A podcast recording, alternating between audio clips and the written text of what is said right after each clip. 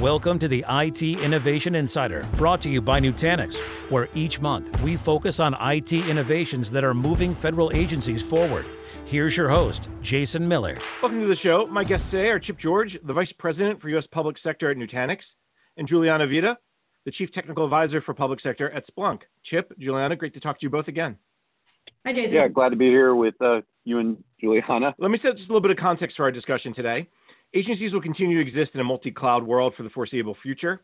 But what is changing is how agencies need to protect that multi cloud environment from cyber threats. Experts say during the pandemic, three trends emerged around cybersecurity. Probably more than three, but here's the three that they pointed out. First, the acceleration of digital services increased the threat surface, putting assets and infrastructure at risk. Second, the risk to systems and data expanded with more employees working remotely. And third, there was a huge global, global surge in malicious cyber attacks.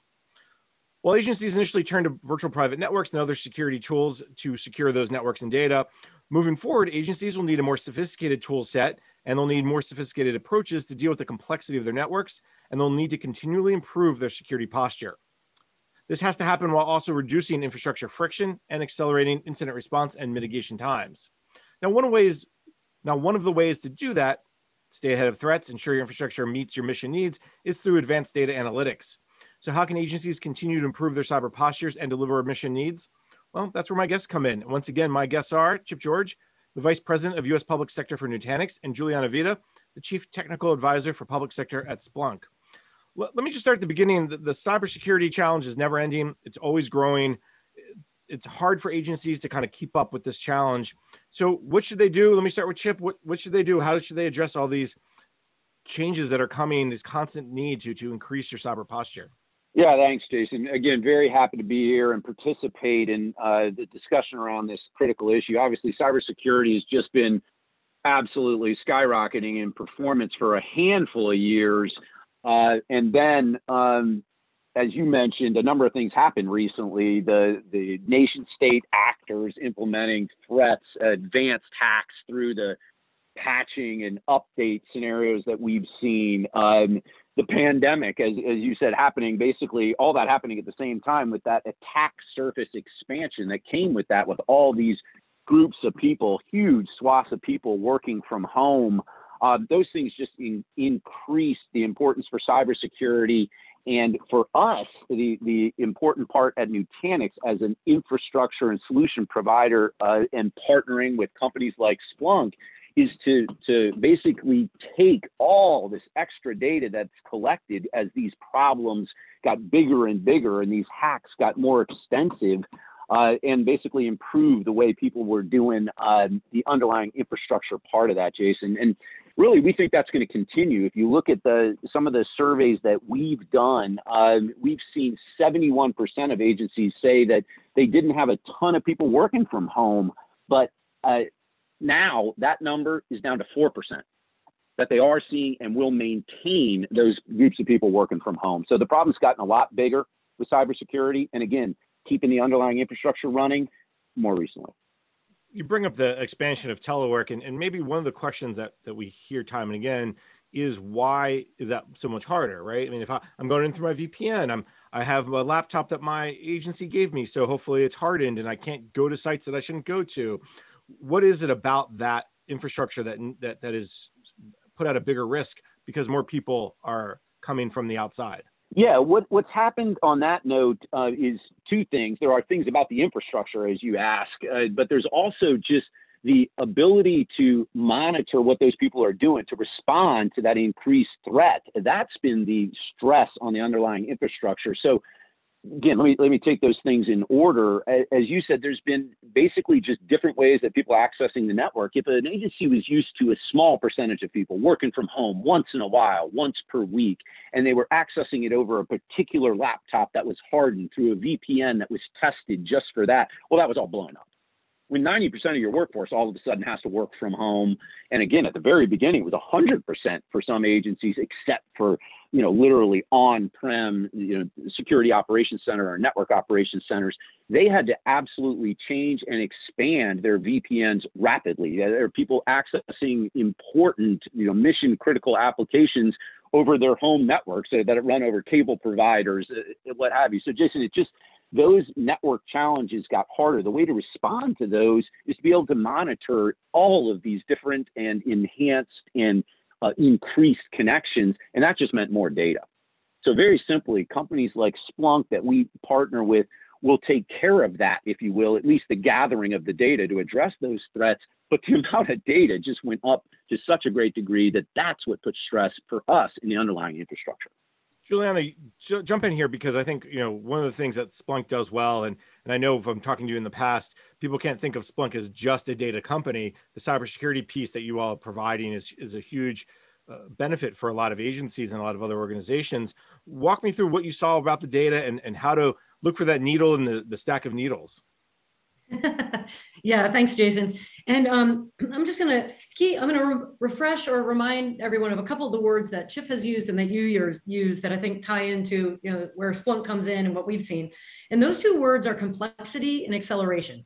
Uh, there has this time in the pandemic when um, there was a pressurization and a, an imperative for organizations to ask different questions and take different actions um, than they did a year ago. And that was, you know, people used to ask in terms of cloud, they used to ask, should we move to the cloud? Is it secure enough? Are we going to save money? And a lot of the, the pandemic pushing organizations to this broader remote work and to these uh, remote delivery of services kind of left those questions moot. It, it, wasn't a matter of whether they should move to the cloud or not, but they but they had to.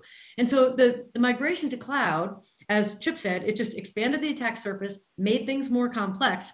And where Splunk or you know data platforms like Splunk come in, are that the, they provided that backbone to allow um, the gathering of all the data that was now coming in from more vectors and maybe some bad actors and more people logging in from the home network. And to, to build to bring those advanced data analytics capabilities to allow organizations and people to be productive um, even while they were managing through this new complexity this new acceleration of moving to the cloud. Um, chip mentioned you know 90% of some organizations well, most organizations had to move 90% of people to working remotely. And I just, I argue that um, that could not be possible without leveraging modern technology, modern infrastructures. Um, particularly, we're talking here about um, commercial cloud solutions. So, give you one example: the Department of Defense, you know, the largest and most complex global federal agency out there, with more missions than you can count, people all over the place. Um, I used to be on the inside as a government civilian in the DoD, and I can tell you that several years ago, in meetings in the DoD, if a commercial cloud vendor came in and started talking about, hey, the department should uh, consider commercial cloud opportunities, it was like, um, you know, we were like the villagers with the pitchforks and the torches going after the poor person, saying, we're never going to do that. The department's never going to. It's not going to be secure enough. It's it's going to be expensive. Well, now, you know, during the pandemic, there was no other option. And fortunately, today's leaders in the DoD at the DoD CIO level and at DISA and at other organizations got together and they quickly just obliterated the myth that it couldn't be done. They they came together and said we've got to give our people a productivity, a way to be productive, and they called it CVR, commercial virtual remote environment. Emphasis on commercial. You know, it's a, it's a hybrid environment, but it certainly included more commercial capabilities than the department had ever embraced before. And boom, they were able to keep their people productive. Um, yes, it's still complex. Yes, there's a lot of cybersecurity concerns, but, but cloud technology will allow the department to leverage um, all the more of the beauty of cloud and what it provides than they could have ever done on their own with a patchwork of legacy systems. Um, so that's that's actually I look at the DoD as a just an example of um, you can break down all those man-made barriers and all those assumptions about what can't be done and but a commercial cloud solution and commercial um, big data platforms like Splunk have to be part of that solution. Yeah, and when they are, Jason, that's that's we've absolutely seen this time and again since the pandemic started. Is when Splunk is in there in a big way and expanding to address all those concerns, the stress on the uh, the underlying network, if they've gone multi-cloud and multi-site and work from home, uh, all that data has caused uh, and we have seen the lesson learned here has caused stress on the network that that takes away from what they want to do, which is address the threats and focus on the actionable intelligence. And that's that's what uh, we're trying to convey. That what we've seen is you've got to figure out a way in a, a, model that that that brings together or converges a bunch of the major things that you're attacking in the data center, simplifies that, and lets people focus on what they want to focus on, which is the cybersecurity threats. I imagine when you talk about this hybrid cloud environment as well, that when you talk about the complexity, you need the visibility, you need security, you need you need that kind of that that data from multiple sensors from multiple clouds. Juliana, talk a little bit about what should agencies be thinking about, what should they be doing to really kind of address that visibility security challenges. Yeah, um, it was hard enough before uh, moving to complex multi-cloud environments, it was hard enough for agencies to kind of think about how do we manage even moving some stuff to a cloud. Uh, there are organizations that are just in different places in their maturity journey in terms of moving applications to the cloud. It's not as easy as just flipping a switch and saying we were legacy yesterday in a data center and now everything is in the cloud. Um, and it's not always done in a linear way either. So most organizations start by lifting and we say lifting and shifting their existing applications into a cloud infrastructure. Um, and then once they're in there, then they refactor some applications or they break them up into smaller components. So there, there's like a, there's a journey. It's not just, like I said, it's not just legacy one day cloud the next day. Well, that's hard enough when agencies are talking about one cloud. But today we know that most organizations are working with, um, they either have it in production or they're testing the average of 7.3 public and private clouds. Um, you know, that's a big challenge. Think about just all the different management challenges and configuration management and application rationalization and everything that has to go along there. So when when we talk about that complexity, you use the word observability or visibility. And that's another benefit that a full data platform like Splunk provides is that it doesn't just help organizations see into one of those clouds in that multi-cloud environment, but across all of those clouds. And other platforms aren't going to do, you know, one, um, I'm not going to drop any names, but specific cloud vendors out there are not going to help customers look into their competing cloud vendors environment and help find like where where they can make tweaks or where they can make adjustments or where there might be cybersecurity challenges. But that's where a, I'll call it a neutral data platform like Splunk can help customers look across those different cloud environments provided by different cloud vendors and give a full view of you know, where there can be tweaks, where applications can be moved and changed, uh, microservices incorporated, et cetera. And so, um, like Chip has said, you know, having Splunk as part of that solution, it really does help agencies be more efficient and effective in how they work in these multi-cloud environments, because that's not going to, it's not going to get less complex. It's going to continue to be more complex, but leveraging the full, full data platform is um, with a full visibility and observability it baked in is the way that organizations need to be thinking about doing that. Yeah, and Jason, I, I would just add, if, if, if, if you don't mind, uh, that, that as you go to uh, a multi-cloud or hybrid cloud environment, and certainly in the federal government, but also all around the world, uh, organizations that, that, that look at IT trends like Gartner are saying that that is the ongoing model, that for the foreseeable future, as Juliana mentioned, it's not going to be, you know, flip a switch, you're all in the cloud, right? And certainly in the federal government, that's what we've seen, that, that you, you look at certain applications, you put them in the cloud where you can, um, but you're not. It, you're going to be in a hybrid cloud environment. But as that, just like sending a lot of people home and working from there, working in a, a hybrid cloud environment creates that need for a visit for observability and visibility. It creates a, a bigger attack surface to manage from a cybersecurity standpoint. And I would just add that that you have to have the same kind of zero trust approach that you would in, in, in, that, that many organizations are busy implementing that you would just in an on-prem environment. It just gets more complicated, right? So, so more data is collected when you're when you're analyzing all those different environments, as I mentioned earlier, but not just bringing in all that data, but how you bring that data in and how you segment it as part of a zero trust uh, framework is something that we've seen really benefit people right? And that that generically that's called micro segmentation. But you're bringing in data from all these places, and as part of zero trust, what you want to do is say, hey, if I have that data brought in, but I get a hack, someone's actually breached the network. I don't want them to have access to all of that. So you want that almost firewalled experience down at the VM level, where the data that all this extra data you brought in is now separated and walled off in that micro segmented way. And hopefully implemented and managed in a easy to consume way, as easy as possible. That is uh, in that micro segmentation, and that's all part of zero trust, which I think is, as I'm saying, is just as important, if not more important, as you get to a hybrid cloud model. All right, Chip, you open the door. We're going to walk through it, but not until next segment when we talk more about zero trust and other ways that agencies can can start to figure out the cyber challenge. First, let's take a quick break. You're listening to the IT Innovation Insider, sponsored by Nutanix on Federal News Network. A recent survey revealed that at least 50% of federal agencies are using multiple clouds in their IT environment. Combine that with the legacy infrastructure that most agencies still use, and you can imagine the complexity and the limitations of such an environment. But federal agencies are adopting Nutanix to simplify and manage this complexity. Nutanix software driven infrastructure and enterprise cloud give IT freedom from complexity, freedom to work with any cloud, to run any application at the scale they need, to use whatever technology stack suits them and to invent the technology that will move their mission forward. To learn more about how Nutanix is helping organizations simplify their IT environments, visit nutanix.com/freedom. Welcome back. You're listening to the IT Innovation Insider, sponsored by Nutanix on Federal News Network. I'm your host, Jason Miller.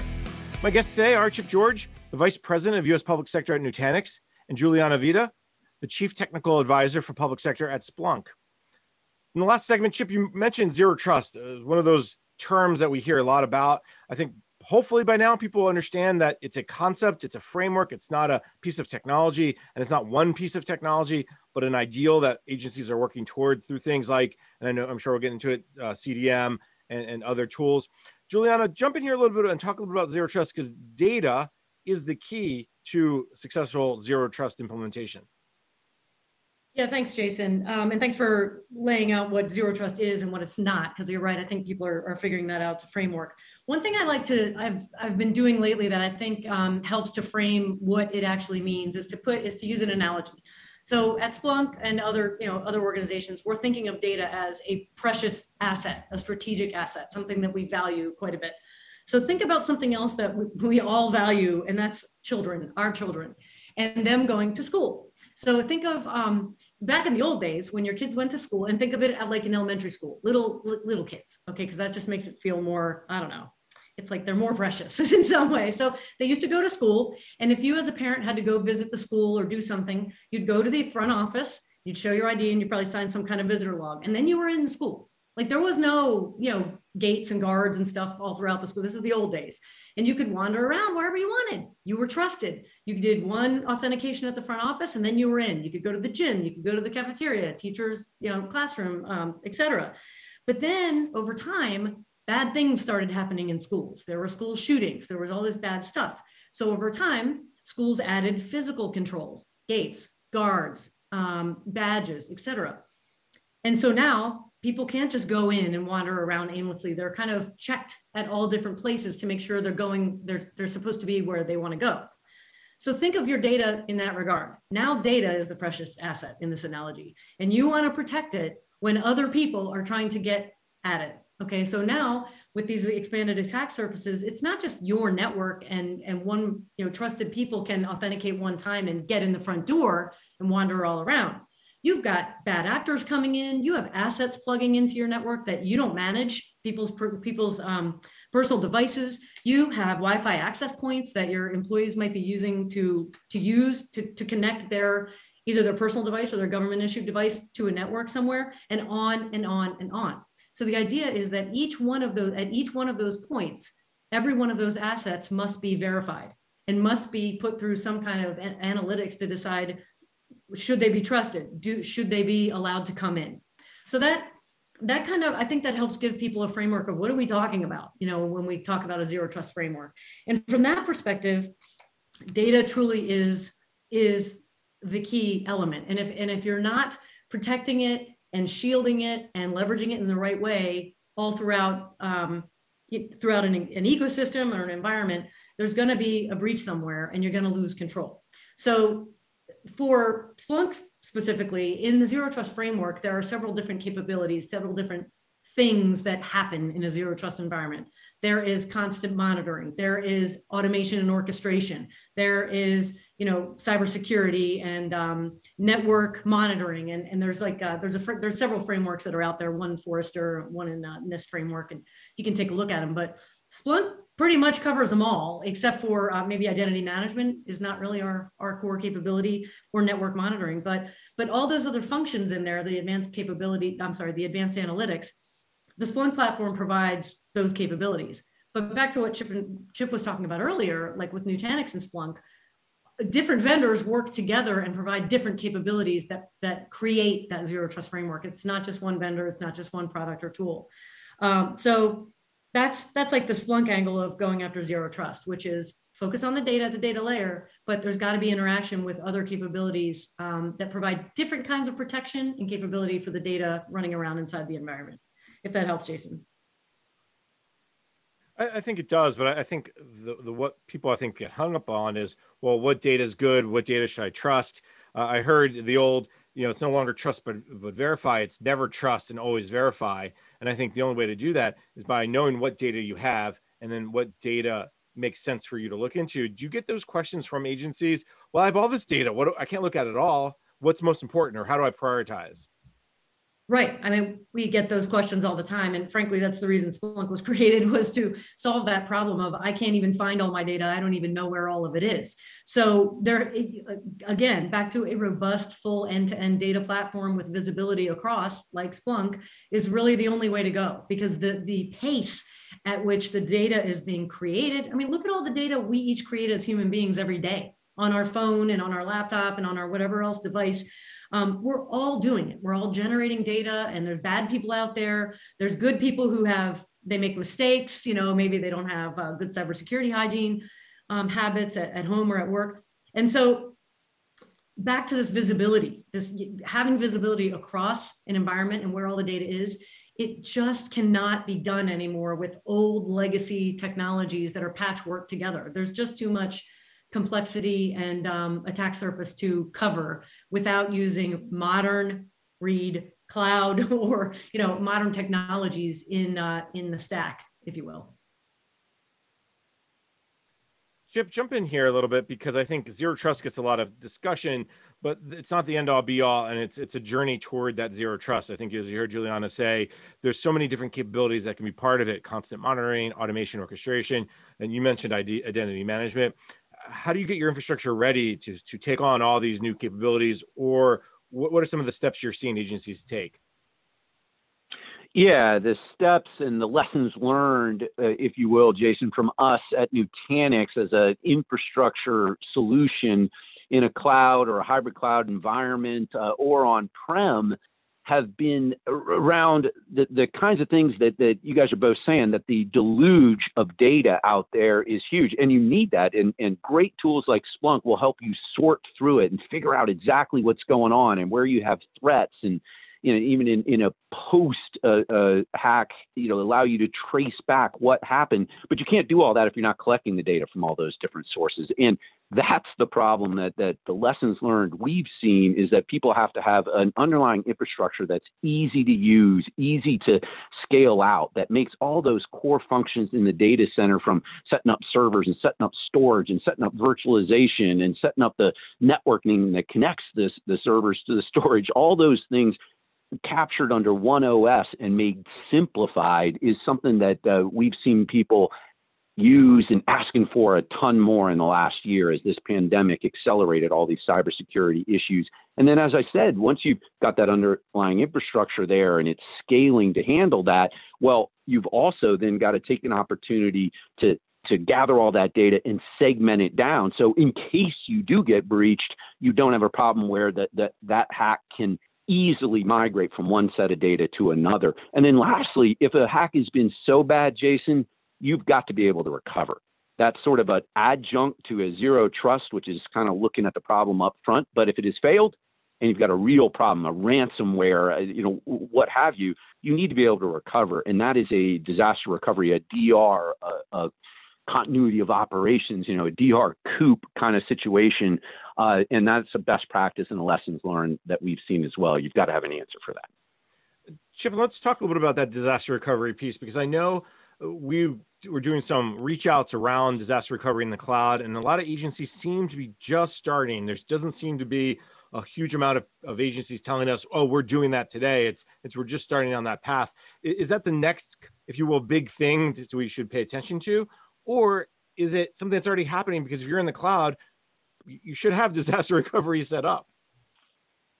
Yeah, I mean, very simply, I would say that we're seeing people exactly the same place that that you're hearing, Jason. That disaster recovery still is not exactly what they would like it to be. Right? There's two different phases of disaster recovery. One is just having a safe copy of your data someplace else. Two is having a safe copy of your data someplace else that you can immediately fail over and use.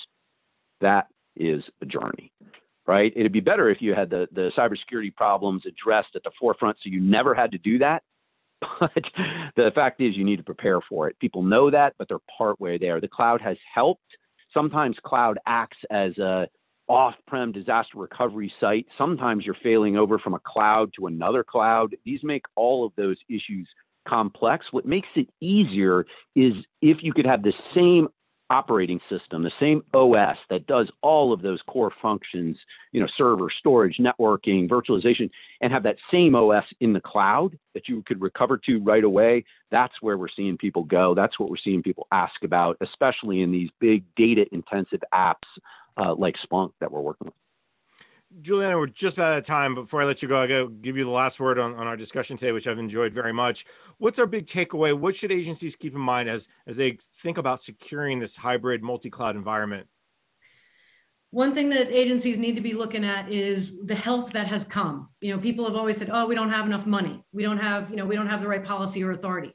Well, all those things are in place now. so with the you know CARES Act funding and Technology Modernization Fund, um, I was just talking to a DoD leader last week, and I mentioned the Technology Modernization Fund and the new one billion dollar injection of additional funding that's in there, and he hadn't even heard of the TMF. Um, unfortunately, the DoD historically hasn't taken advantage of it, but now I think that it has a billion dollars associated with it. More people uh, are paying attention and taking note that money is an available resource right now to do the things like Chip was just discussing uh, with DR capabilities and COOP. Agencies have those plans. They've had to have those plans for a long time, but putting them into practice costs money. And for a lot of agencies, they didn't have the money. Well, now you do.